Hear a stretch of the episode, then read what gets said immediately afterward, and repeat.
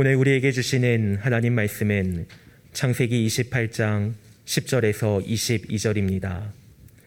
야곱이 부엘세바에서 떠나 하란으로 향하여 가더니 한 곳에 이르러는 해가 진지라 거기서 유숙하려고 그곳에 한 돌을 가져다가 베개로 삼고 거기 누워 자더니 꿈에 본즉 사닥다리가 땅 위에 서 있는데 그 꼭대기가 하늘에 닿았고 또 본즉 하나님의 사자들이 그 위에서 오르락 내리락 하고 또 본즉 여호와께서 그 위에 서서 이르시되 나는 여호와니 너의 조부 아브라함의 하나님이요 이삭의 하나님이라.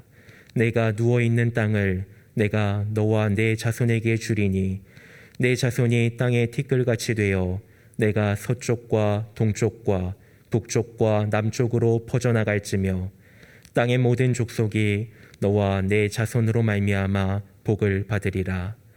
내가 너와 함께 있어 내가 어디로 가든지 너를 지키며 너를 이끌어 이 땅으로 돌아오게 할지라. 내가 내게 허락한 것을 다 이루기까지 너를 떠나지 아니하리라 하신지라. 야곱이 잠이 깨어 이르되 여호와께서 과연 여기 계시거늘 내가 알지 못하였도다.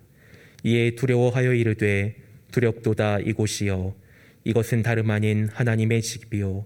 이는 하늘의 문이로다 하고 야곱이 아침에 일찍이 일어나 베개로 삼았던 돌을 가져다가 기둥으로 세우고 그 위에 기름을 붓고 그곳 이름을 베델이라 하였더라.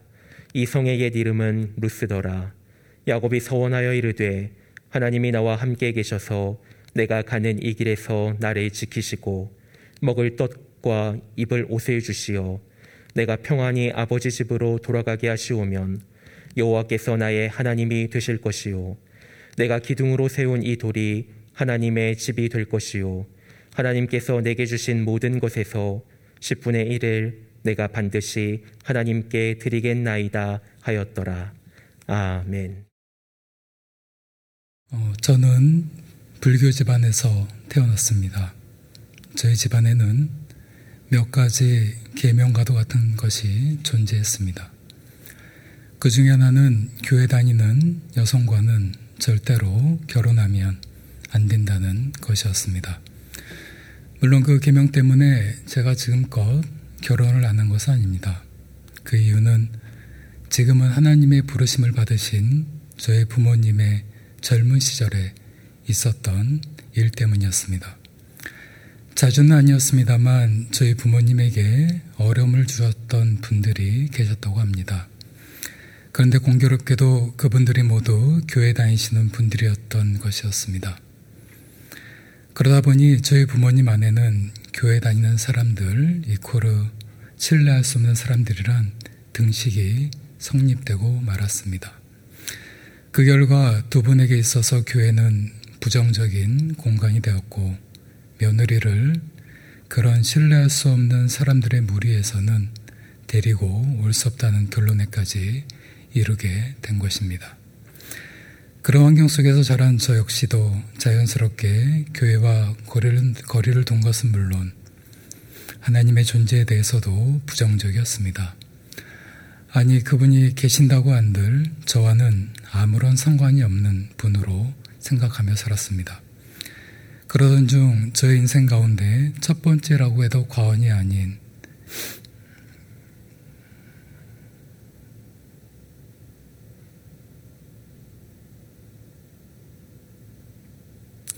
광야와도 같은 고난과 기쁜 시련의 시간이 찾아오고 말았습니다.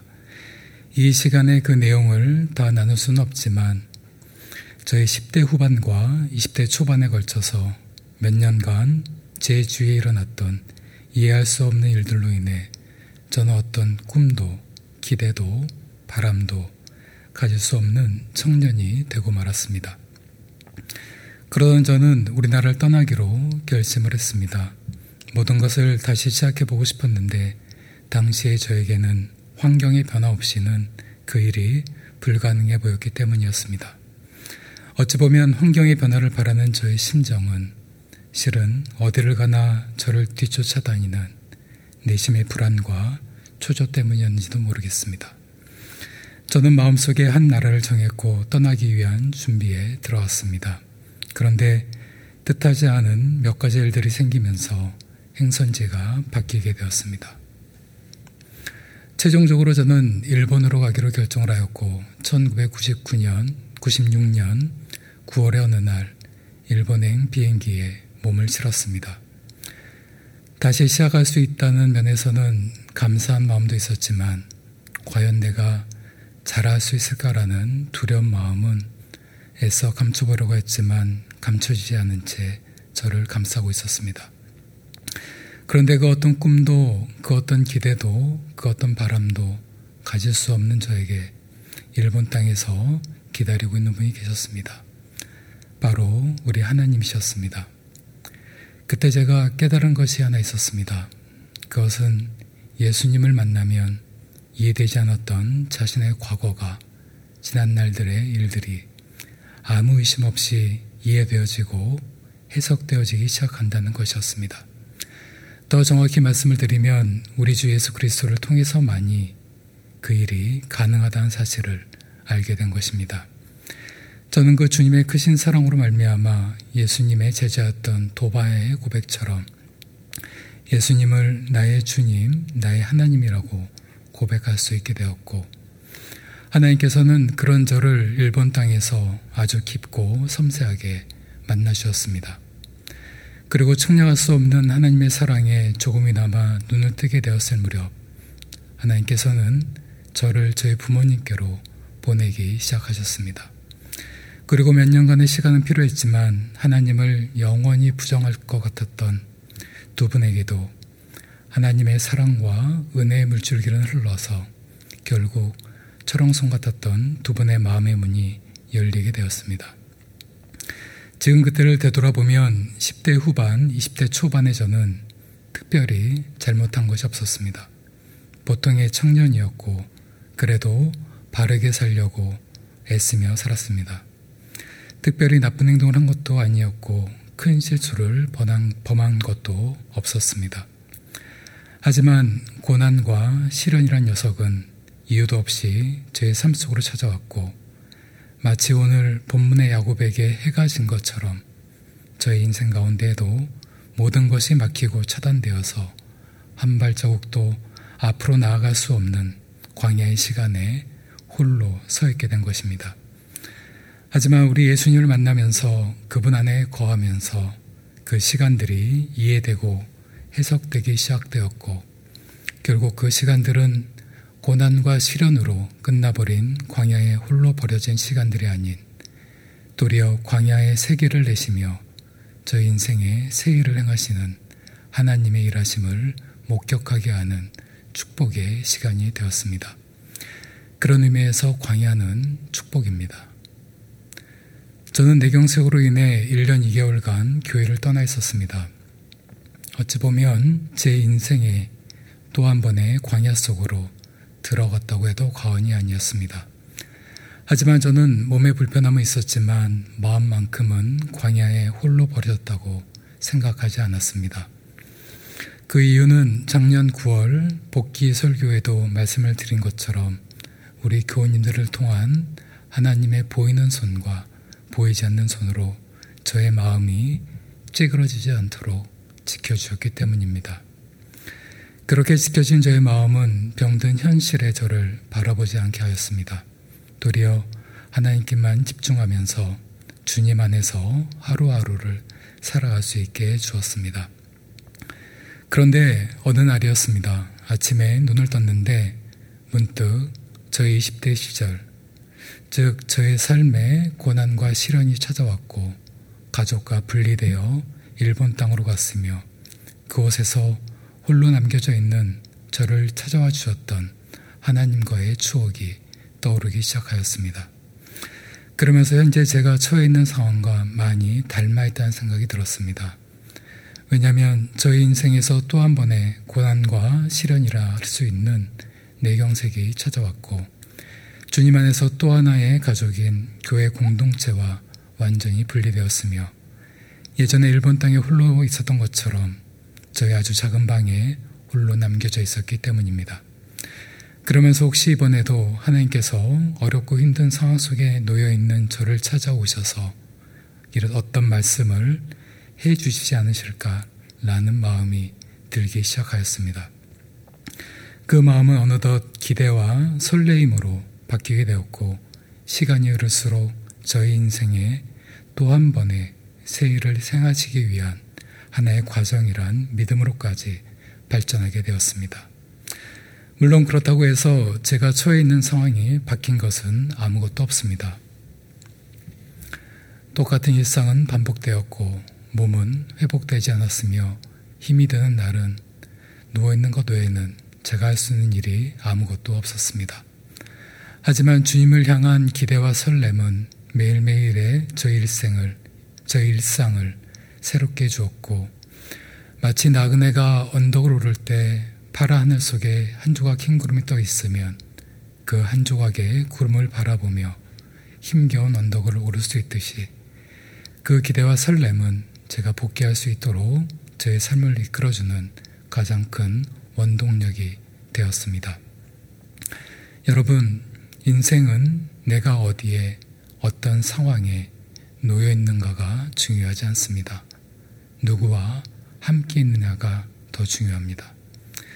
우리가 그 사실을 우리 주님 안에서 깨달았을 때 그 장소가 행여 광야라 할지라도 그것은 광야가 아니요 도리려 그 험막한 광야 속에서 길을 내시고 사막에 강을 내시는 하나님과 대면하는 축복의 땅이 되는 것입니다.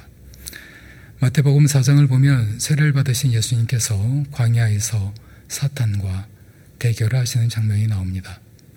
성지 순례를 다녀오신 분들은 아시겠지만 유대 광야라는 곳은 다윗의 고백처럼 푸른 풀밭과 쉴 만한 물가가 있는 곳이 아닙니다. 도리어 끝도 없이 이어지는 황토빛 능선 이외에는 풀 한 포기도 물 한 방울도 보이지 않는 아주 삭막한 죽음의 땅입니다. 그 광야에서 인간의 몸이신 예수님은 40일 동안을 밤낮으로 금식을 하셨습니다. 그때 사탄은 아담과 하와를 무너뜨린 것처럼 예수님에게도 하나님의 말씀을 가지고 공격을 하였습니다. 하지만 주제의 사실대로 예수님께서는 사탄의 말을 이런지하에 거절하시고 오히려 하나님의 말씀으로 그 유혹을 물리치셨습니다. 이 사건의 핵심은 두 가지입니다. 하나는 아무것도 보이지 않는 광야에서 사탄은 우리 눈에 확실하게 보이는 것을 추구하라고 유혹하지만 우리 예수님께서는 아무것도 보이지 않는 광야에서 더욱이 우리 눈에 보이지 않으시는 하나님만을 온전히 의지하시며 그 모든 유혹을 영원하신 하나님의 말씀으로 이겨내셨다라는 것입니다. 그리고 또 하나는 예수님께서는 그 과정 속에서 광야라는 환경과 상황을 보신 것이 아니라 그 가운데서 당신과 함께하고 계시는 분이 누구신지를 잊지 않으셨다는 것입니다. 마태복음 4장 1절을 제가 읽어 드리겠습니다.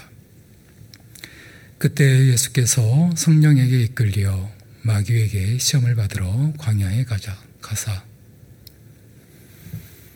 이 말씀의 가장 중요한 것은 누가라는 것입니다. 다시 말씀드려 예수님을 누가 광야로 이끌었으며 누가 예수님을 시험했느냐는 것입니다. 우리 성경에는 뭐뭐에게로 번역되어 있습니다만 헬라어 원문을 보면 휘포라는 이 문장에는 휘포라는 단어가 사용되고 있습니다. 휘포는 우리말로 번역하면 뭐뭐로 말미암아 뭐뭐에 의해서 라는 뜻을 가진 전치사입니다. 예수님께서는 휘포투 퓨니마토스 즉 성령님에 의해서 광야로 이끌려 나가셨습니다. 그리고 히포토 디아폴로 마귀에 의해서 시험을 받으셨던 것입니다. 특히 누구에 의해서라는 주체 측면에서 우리가 살펴봐야 할 또 하나의 단어가 있습니다. 그것은 이끌리었다. 우리 성경에는 이끌려 가서 라는 뜻으로 번역된 헬라어 아네 크네입니다. 이 단어는 위쪽으로라는 의미를 지닌 부사 아나와 인도하다라는 의미를 지닌 동사 아고의 합성어로 이날 예수님께서는 지형이 낮은 곳에서부터 높은 곳으로 성령님에 의하여 인도되셨음을 알 수 있습니다. 더욱이 단어는 본문에서 수송태로 기록되어 있기 때문에 예수님의 행동은 전적으로 성령님께서 주관하신 일이었음을 확인할 수 있습니다. 제가 1절 말씀을 정확하게 설명드린 이유는 오직 하나입니다. 예수님께서는 광야에서 40일간 밤낮으로 금식을 하시고 인간의 몸으로는 견디기 어려운 절체절명의 힘든 순간에 계셨습니다. 하지만 예수님께서는 그 순간에도 당신께서 누구에 의해 이끌림을 받으셨고 누구와 함께 하고 계신지를 잊지 않으셨다는 것입니다. 그리고 종국에는 영원하신 하나님의 말씀을 목적 삼으시고 승리하셨습니다. 아담은 에덴 동산에서 무너졌습니다. 하지만 우리 예수님께서는 무너지지 않으셨습니다. 아담은 가장 풍요로운 곳에서 가장 빈곤한 사람이 되었습니다. 하지만 예수님께서는 가장 황량한 곳에서 가장 충만하신 우리 주님이 되어 주셨습니다. 아무리 좋은 환경에 있을지라도 그곳에 함께 하시는 분이 누구신지를 잊어버린 순간 모든 것이 풍요롭기만 한 에덴도 결국 황토빛 광야가 되고 마는 것이요. 아무리 광야라 할지라도 그곳에 어떤 분과 함께 있는지를 우리가 잊지 않는다면 그곳은 반드시 푸른 풀밭과 쉴 만한 물가가 있는 축복의 장소가 되는 것입니다. 어디에 있느냐가 중요하지 않습니다. 누구와 함께 있느냐가 중요합니다. 오늘 본문의 야곱은 자신의 목숨을 노리는 형 에서를 피해 삼촌 라반이 있는 하란으로 가라는 엄마 리브가의 말을 듣고 한 번도 걸어보지 못한 길 위에 홀로 서 있었습니다.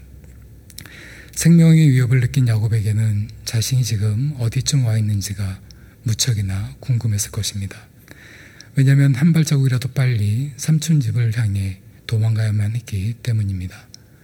그런데 야곱은 자신이 처해 있는 상황 때문에 가장 중요한 것을 놓치고 있었습니다. 그것은 바로 자신과 함께 하고 계시는 분이 누구신지를 망각하고 있었다는 것입니다. 그러한 야곱에게 큰 위기가 찾아왔습니다. 바로 해가 진 것입니다.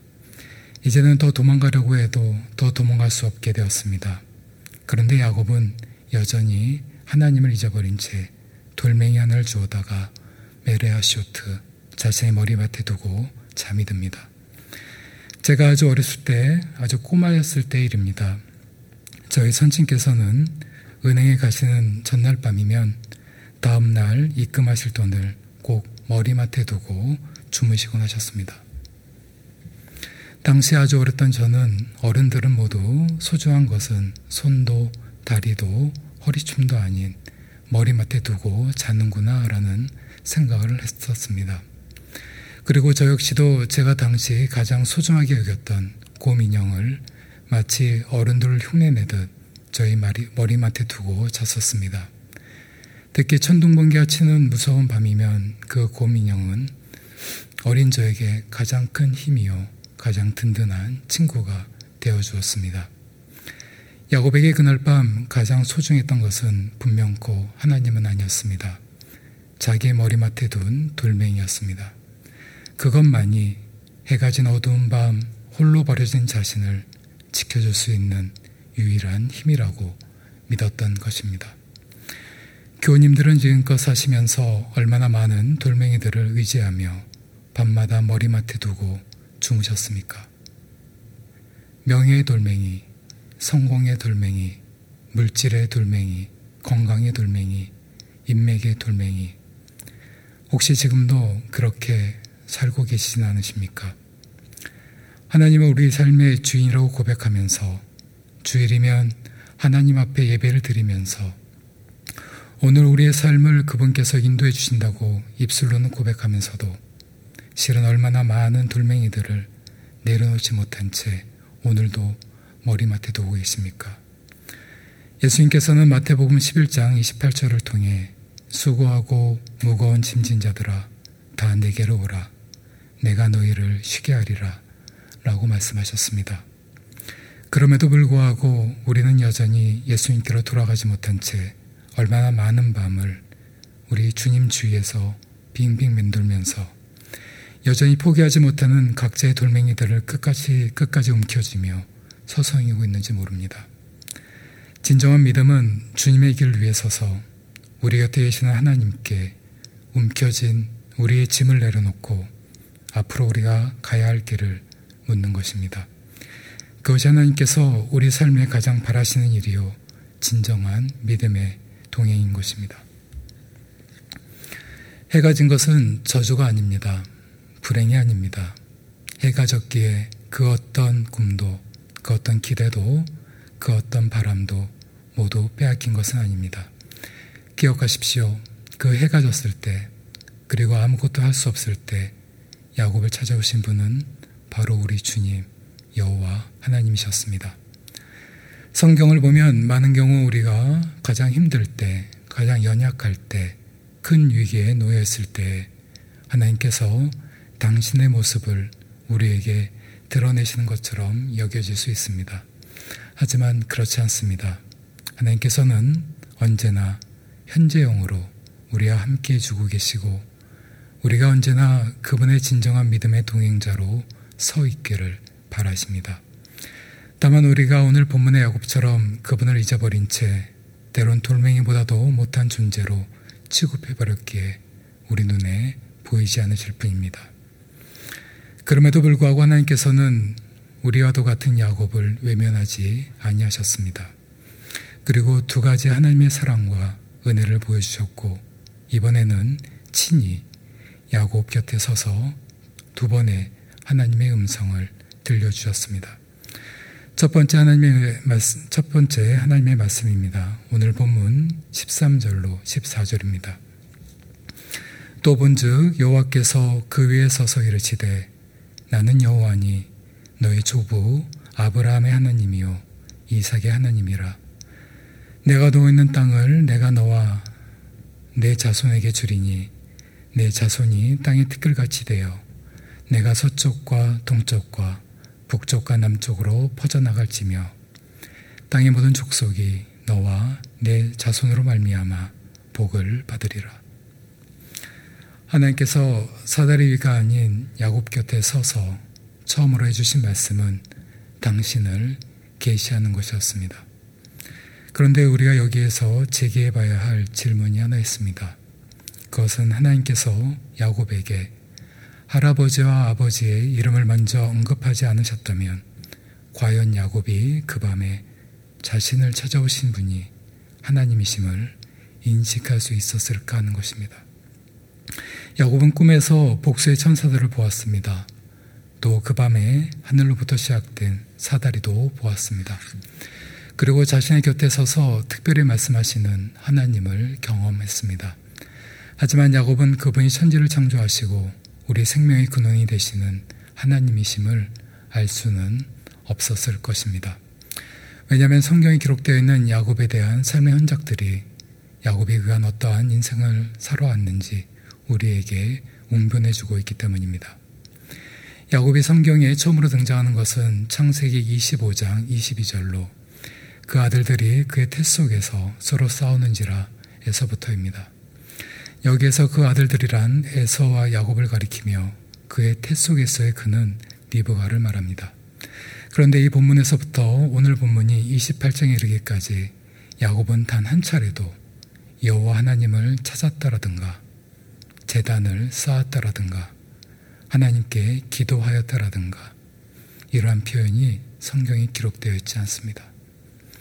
그 대신 형의 발 뒤꿈치를 잡았다라든가 팥죽 한 그릇에 장자권을 빼앗았더라든가 자신을 낳아주신 아버지를 상대로 어머니와 함께 전대미문의 사기행가를 벌였다라든가 등의, 등의 이야기로 그의 인생은 가득 채워져 있습니다.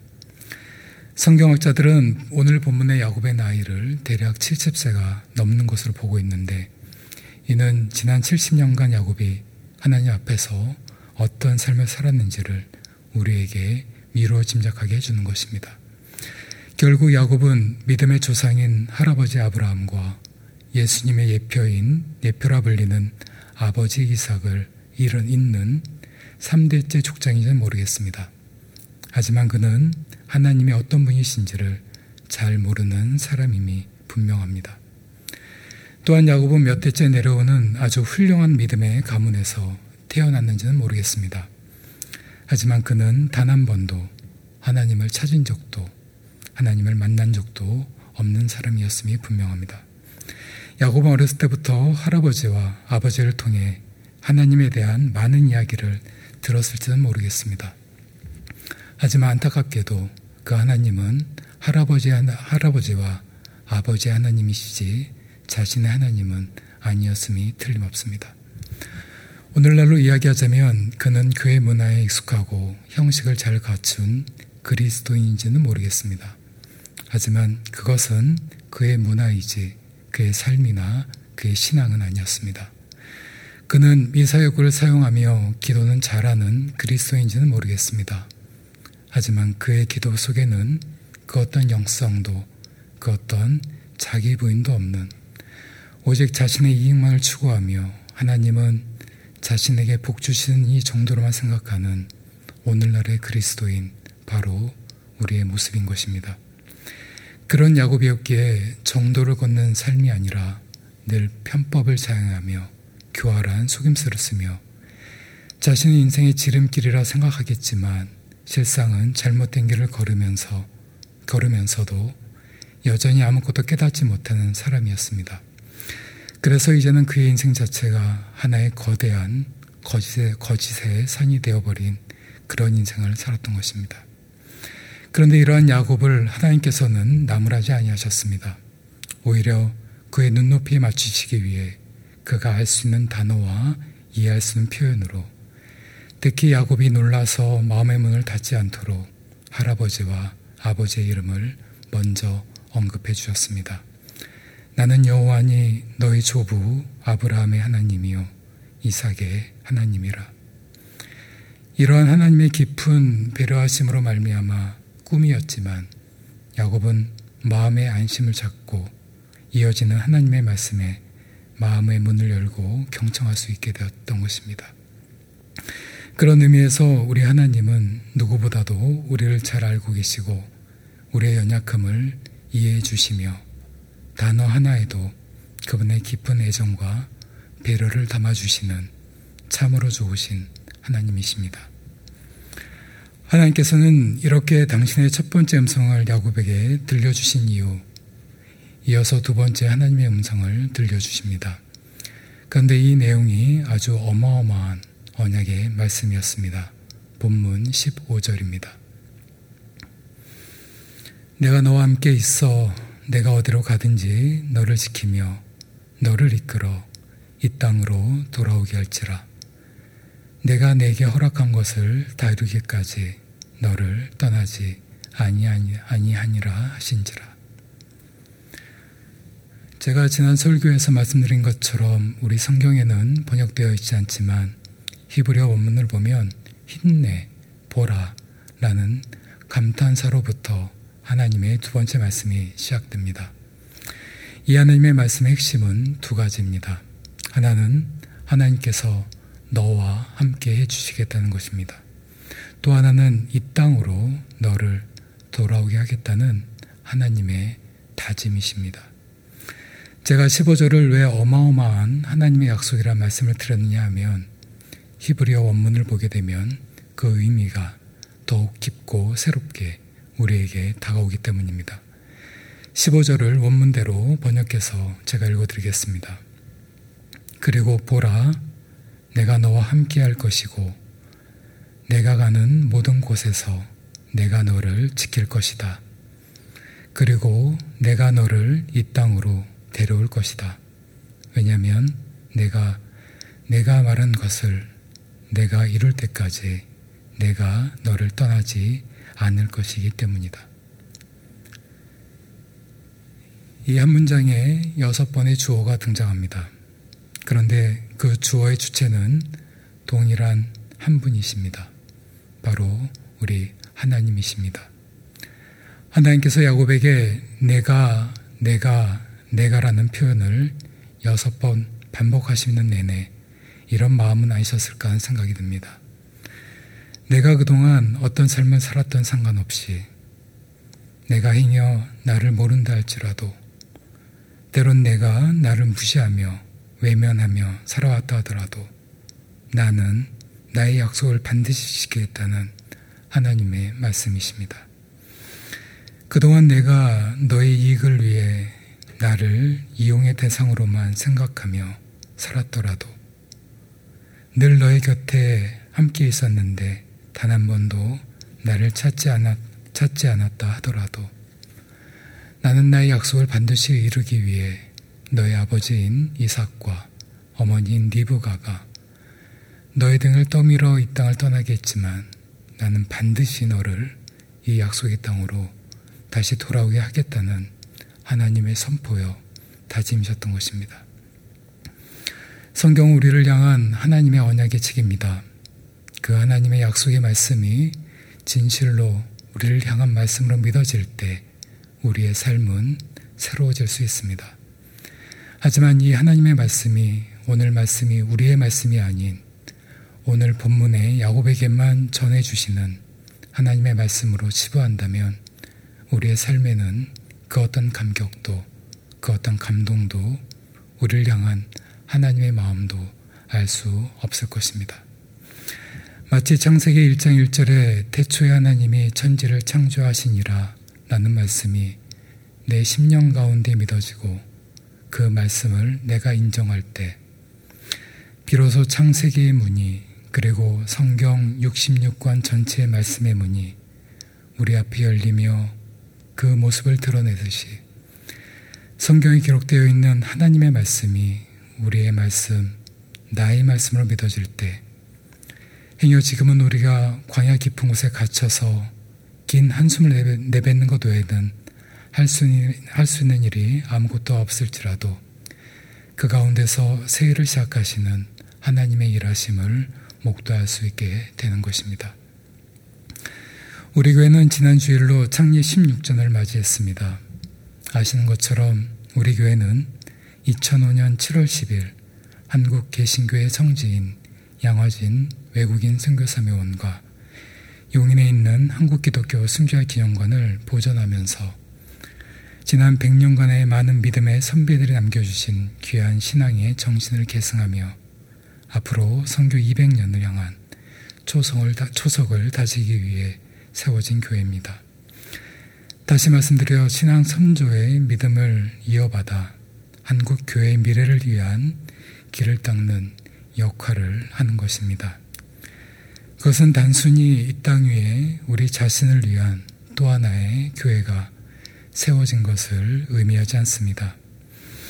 다음에 있을 저희 설교 시간에 대외 사역과 관련해서 구체적인 내용을 말씀드리겠습니다만 우리는 우리를 위해 존재하는 교회가 아니라 한국 교회를 섬기기 위해 그리고 세계 열방을 마음에 품기 위해 존재하는 교회입니다. 그러기 위해서는 중요한 것이 있습니다. 그것은 우리의 마음가짐을 늘 주님 안에서 새롭게 해야 한다는 것입니다. 또한 선교 200년을 향한 하나님의 귀한 통로로서 앞으로도 어떤 모습으로 이 세상을 섬겨 나갈 것인가 하는 것입니다. 오늘은 그 중에서 하나님 앞에서 우리가 어떤 모습으로 어떤 신앙으로 서 있어야 하는지에 대해 말씀드리겠습니다.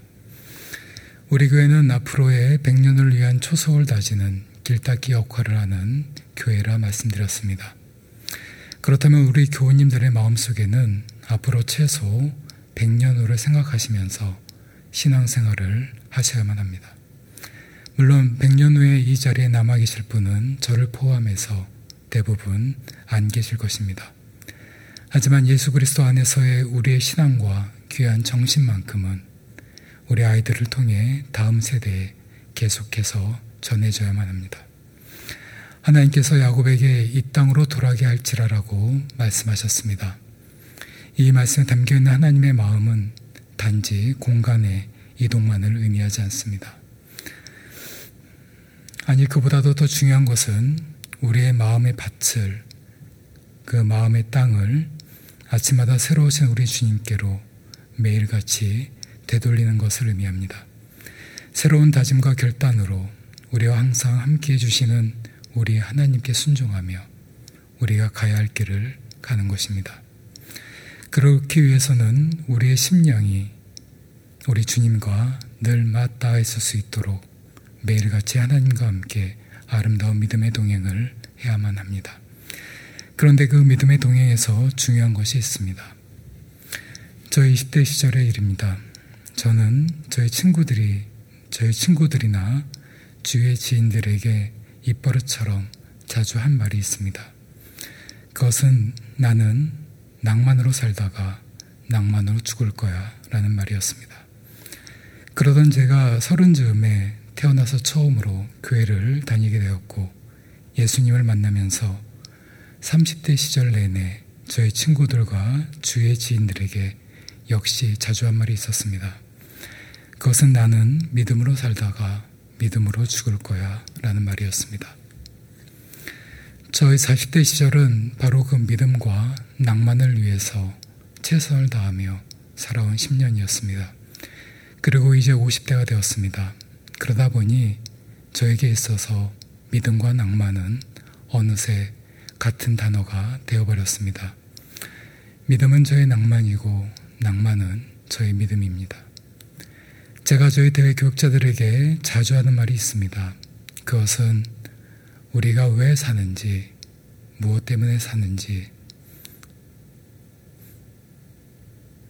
그에 대한 질문을 포기하지 말라는 것입니다. 왜냐하면 우리가 그 질문을 포기하는 순간 우리의 믿음도, 우리의 사랑도, 우리의 낭만도 에덴 동산에서 아담이 무너진 것처럼 모두 끝나버리기 때문입니다. 사랑하는 교우님 여러분, 소중한 것을 많이 지닌 사람이 진짜 부자라고 합니다. 그 소중함이 다른 것이 아닌 항상 우리와 함께하고 계시는 우리 주님과의 아름다운 믿음의 동행이길 바랍니다. 어디 있느냐가 중요하지 않습니다. 누구와 함께 있느냐가 중요합니다. 우리의 머리맡에 두고자 하는 우리의 욕심의 돌멩이가 중요하지 않습니다.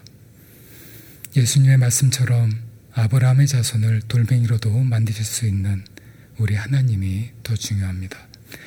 그 하나님을 진정한 우리 하나님으로 인정하며 앞으로 100년을 사는 사람들답게 오늘을 살아가십시다. 그러한 우리에게 필요한 것은 교회의 성장도, 프로그램의 개발도, 멋진 시스템의 구축을 위한 고민도 아닙니다. 오직 우리 주 예수 그리스도 안에서 우리가 왜 사는지, 무엇 때문에 사는지, 그리고 어느, 어느 분을 위해서 사는지에 대한 질문을 끝까지 포기하지 않는 것입니다. 하나님께서는 그 질문을 포기하지 않는 사람들을 통해 다시 말씀드려 믿음의 동행을 멈추지 않는 사람들을 통해 앞으로의 100년간의 새로운 지평을 우리 눈앞에 펼쳐 주실 것입니다.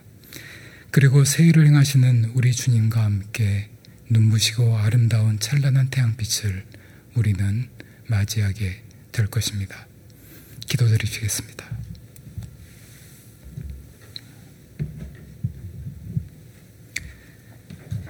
역사의 주관자 되시는 하나님 아버지, 오늘 야곱은 그의 인생에서 가장 큰 실수를 범했습니다. 자신이 전 환경이 크게만, 크게만 보인 나머지 자신과 함께하는 하고 계시는 하나님을 망각한 채 하나님을 자신의 마음의 창고 속에 가두어버리는 우를 범하고 말았습니다. 하지만 하나님께서는 그런 야곱을 아니 우리를 나무라지 아니하시고 오히려 하나님의 깊은 배려하심으로 야곱의 마음의 문을 다시 열어주셨습니다. 그리고 야곱에게 하나님께서 앞으로 행하실 새 일에 대해 말씀해 주셨습니다. 독일의 양심이라 불리는 보네포 목사는 하나님께서 계시는 곳에만 새로운 시작이 있다라는 말을 했습니다. 그렇습니다. 하나님께서 함께 하시기에 새로운 시작도 새 일의 행함도 가능할 수 있습니다. 주님, 우리에게도 앞으로의 백년을 살아가는 사람들답게 새 일을 행하실 우리 주님을 기대하게 하시고 언제나 겸손하고 거룩한 마음으로 우리와 함께 해주시는 주님과의 믿음의 동행을 하게 해 주시옵소서. 그리고 무엇보다도 그 주님과의 동행의 길 위에서 우리가 왜 사는지, 무엇 때문에 사는지, 그리고 어느 분을 위해 사는지에 대한 질문을 포기하지 않는 우리가 되게 해 주옵소서. 그리하여서 하나님께서 양화진 땅에 백주년 기념교회를 세우신 참 뜻을 우리와 우리 아이들을 통해 다음 세대로 잘 이어가는 믿음의 공동체가 되게 해 주옵소서. 예수님 이름으로 기도드립니다. 아멘.